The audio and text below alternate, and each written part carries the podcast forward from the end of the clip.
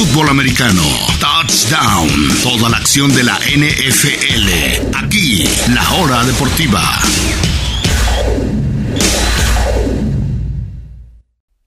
Continuamos en la hora deportiva, mis amigas y amigos. En los minutos finales de hoy solamente quiero dar unas palabras de homenaje al a mi jugador favorito de todos los tiempos. Es mi jugador favorito, es el jugador favorito de muchos y es el mejor jugador que he podido ver. No es el mejor atleta, no tiene el mejor brazo, ni es el más rápido,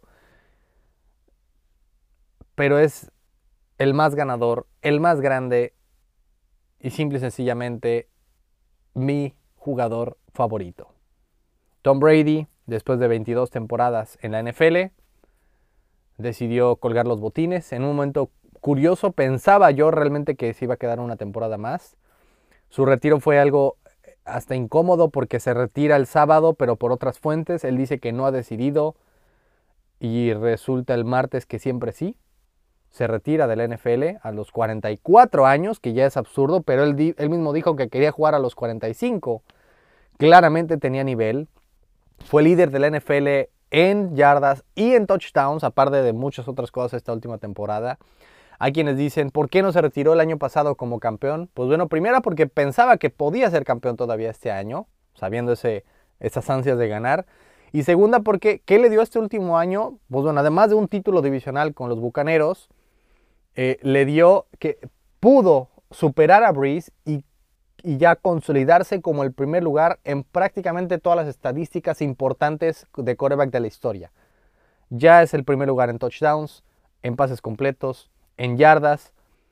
Tal vez algún día veamos a Mahomes o a Burrow superarlos, no lo sé, si es que juegan a los 40. Creo que Rodgers no va a llegar a tanto. Eh, Tal vez, tal vez en 15 años hablemos de alguien que supere sus récords, pero por mucho tiempo quedará. Además del jugador que tiene más éxito como equipo, porque claro, los títulos son de equipo, pero él supera a casi cualquier otro jugador por el doble en éxitos colectivos. Además de todos los éxitos individuales, las estadísticas individuales, también es el número uno en la historia. Número uno en touchdowns, Número uno en touchdowns en postemporada, más del doble del segundo lugar. Número uno en yardas, yardas en postemporada, pases completos, en victorias en todos los tiempos, en victorias en playoffs, más del doble del segundo lugar. En títulos divisionales, 17. En Super Bowls jugados, 10. El segundo lugar tuvo 5. En títulos, 7. Jugó 20 años totales, eh, quitando el año de novato que no jugó, más el 2008 que solo eh, jugó un, cuarto y se lesionó por toda la temporada. Jugó 20 temporadas y llegó a 10 Super Bowls. Es insólito totalmente tener una carrera tan larga y con tanto éxito. Troy Aikman, por ejemplo, todo su, su mejor año, tus mejores épocas fueron 4 o 5 años y nada más. El güey tuvo una época al final, al, principio y otra al final y fue de los, del éxito más sostenido y llegó a 5 Super Bowls. Brady llegó a 10. Marino llegó a 1 en su carrera. Manning, Montana a 4. Rogers, Breeze, 1. Es decir, es, es absurdo llegar a 10 Super Bowls. Y no es más talentoso que Marino o que Rogers o que Mahomes. Pero la cuestión no es el talento. Podríamos incluso dividir su carrera en tres y las tres partes de su carrera serían Salón de la Fama. Sus primeros años sería un Troy Aikman, un, un, gran jugador en un gran equipo que no depende de él y que solamente sabe ganar, ganar, ganar, ganar. Tres títulos en sus primeros cuatro años como titular. Absurdo.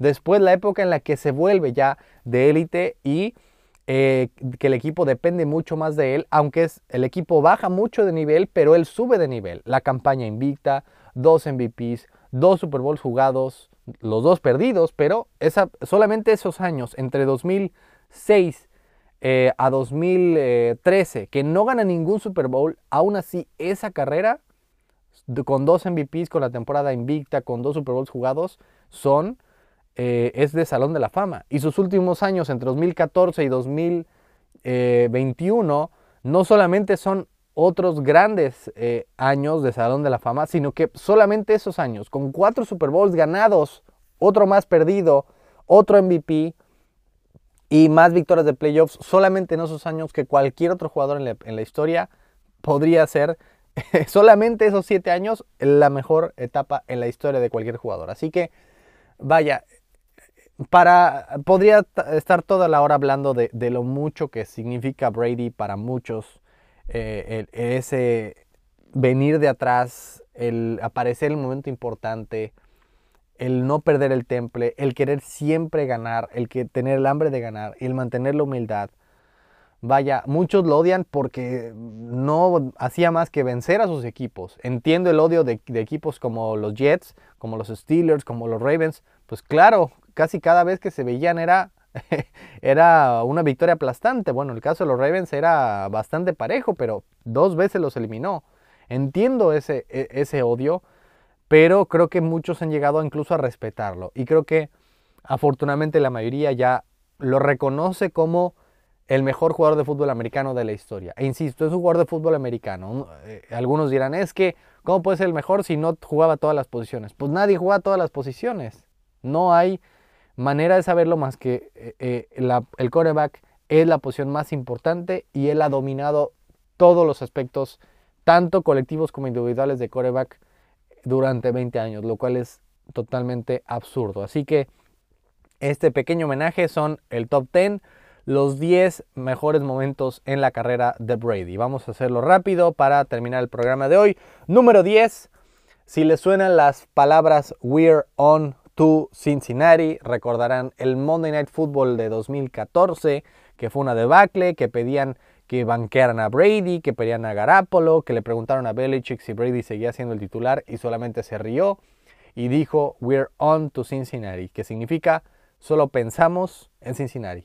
Era el siguiente partido, fue en domingo por la noche, y cuando todos daban por muertos a los Pats en la semana 4, los Pats aplastaron a Cincinnati con un excelente partido de Brady, apenas dos touchdowns en sus primeros 5 minutos, 41 a 14 eh, eh, el marcador final, aplastante marcador de los Pats, que eh, esos que pedían que lo banquearan y que pedían su retiro y que pedían a Garapolo, duró literalmente seis días. Y además de todo, esa misma temporada ganaron el Super Bowl. Número 9, el Super Bowl 38, que fue, para mí es un Super Bowl subvalorado, infravalorado. Es un gran Super Bowl que tuvo tantos cambios de ventaja en los últimos minutos. literal, todavía el, el touchdown más largo en la historia. Y otra vez más, Brady lideró una serie ganadora con solamente un minuto y ocho segundos para un gol de campo de Vinatieri y que ganaran ese Super Bowl. La gente dice, es que lo ganó por Vinatieri. ¿Vinatieri tiró un gol de campo de 80 yardas? No, fue una serie que lo puso en situación de gol de campo y con ello ganaron su ah, entonces segundo Super Bowl. Vamos con el número 8. A pesar de que no ganaron el Super Bowl este año, el campeonato de conferencia en el 2018 eh, ante Jacksonville me parece uno de sus mejores momentos. Tenía el dedo totalmente roto, el dedo se le dobló totalmente para atrás, la piel se le abrió y tenía, tuvo que recibir 10 puntadas justo en el pulgar de la mano lanzadora, aparte en la palma de la mano, solamente 5 días antes del partido. Y aún así jugó ante la mejor defensiva de la liga, abajo 10 puntos, dos touchdowns en los momentos eh, importantes, ambos a Mendola.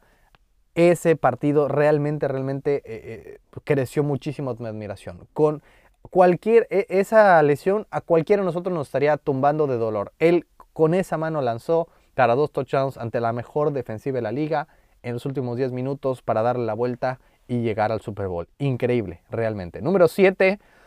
Eh, sé que hay malos recuerdos de esa temporada, pero la realidad es que el equipo de los Pats 2007 tal vez es el mejor de la historia. podría serlo fácilmente. Fue una temporada récord, la única en la historia 16-0, la única eh, que rompió récords tanto el coreback como el receptor eh, Randy Moss en ese entonces de touchdowns. Y nunca nadie había tirado 50 touchdowns. Y justamente lo hace ante los Giants en el último partido para ganar su partido 16 y terminar invicto en el, en el pase que le dio el récord tanto a él de los 50 touchdowns, que ya lo rompió después Manning, y el récord que todavía permanece del touchdown 23 a Randy Moss. Vamos con la número 6, el Super Bowl 55, la única que tengo como bucanero, que no tiene ese momento del regreso como bucanero, eh, que no lo tuvo. Creo que se quedó cerca este ante los Rams, el 27 a 3, el empatar el partido, pero pues su defensiva le quedó mal. Creo que ese era, ahí le hizo extrañar a Nueva Inglaterra, pero con ese partido eh, del Super Bowl 55, muchos dirán, es que cualquier coreback hubiera ganado con, con, ese equipo. Brady no jugó en, en absoluto mal. Tres touchdowns sin intercepciones, MVP del partido, MVP del Super Bowl por quinta ocasión, lo cual nadie nunca va a superar. El más cerca era Montana con tres, él llegó a cinco MVPs del Super Bowl, ganando su séptimo Super Bowl y además de todo en su primer año con un nuevo equipo, lo cual creo que a muchos les cambió el parecer. Muchos decían, es que era el sistema de los Pats, algún loco lo decía, pues bueno, primer año con un nuevo equipo, además en pandemia, ¡pum!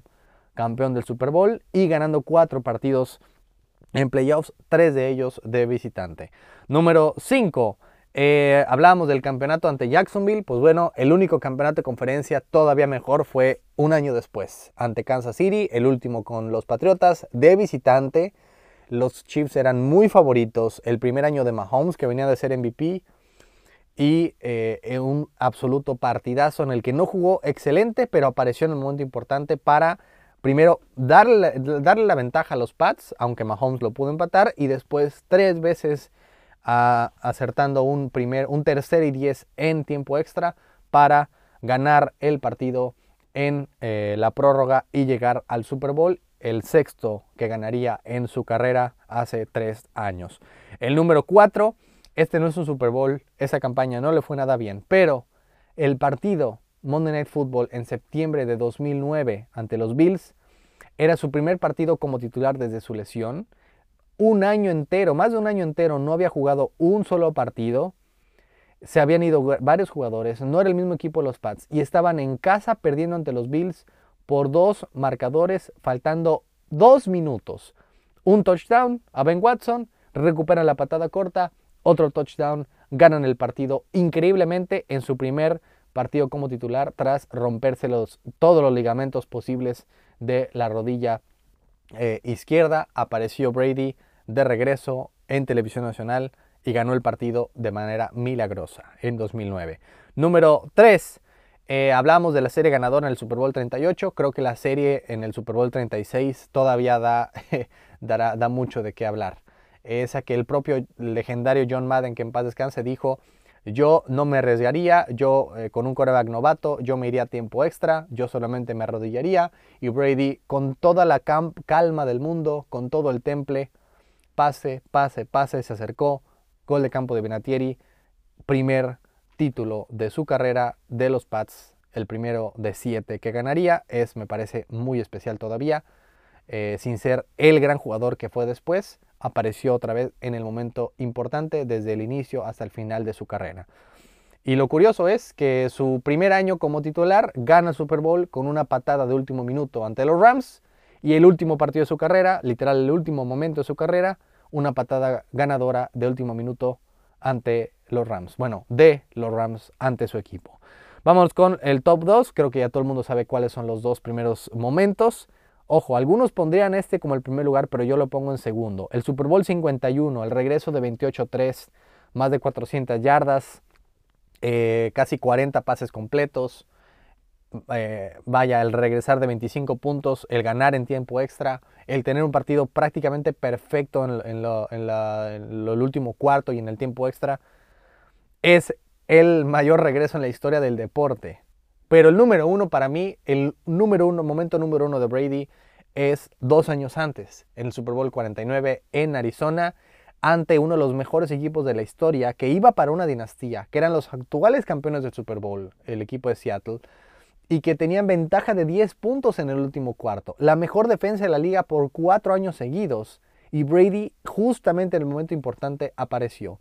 Y ese me parece el momento en el que, eh, eh, que define a Brady. Ese partido dos veces una intercepción. Brady nunca fue perfecto, nunca, nunca fue alguien que no cometiera errores, pero se sobreponía a los errores contra toda adversidad, contra el público eh, totalmente volcado con Seattle, contra la controversia de los balones que los desconcentró todas las dos semanas antes del Super Bowl, contra la mejor defensiva de, de, la liga y una de las mejores de la historia, con 10 puntos abajo y fue perfecto en cuando más lo necesitó. Literalmente no falló un solo pase en, ese última, en su última serie y ganó su primer Super Bowl en 10 años, su cuarto, que creo que en ese momento lo cementó como el mejor de la historia y todo lo que hizo después fue simplemente alejarse del resto.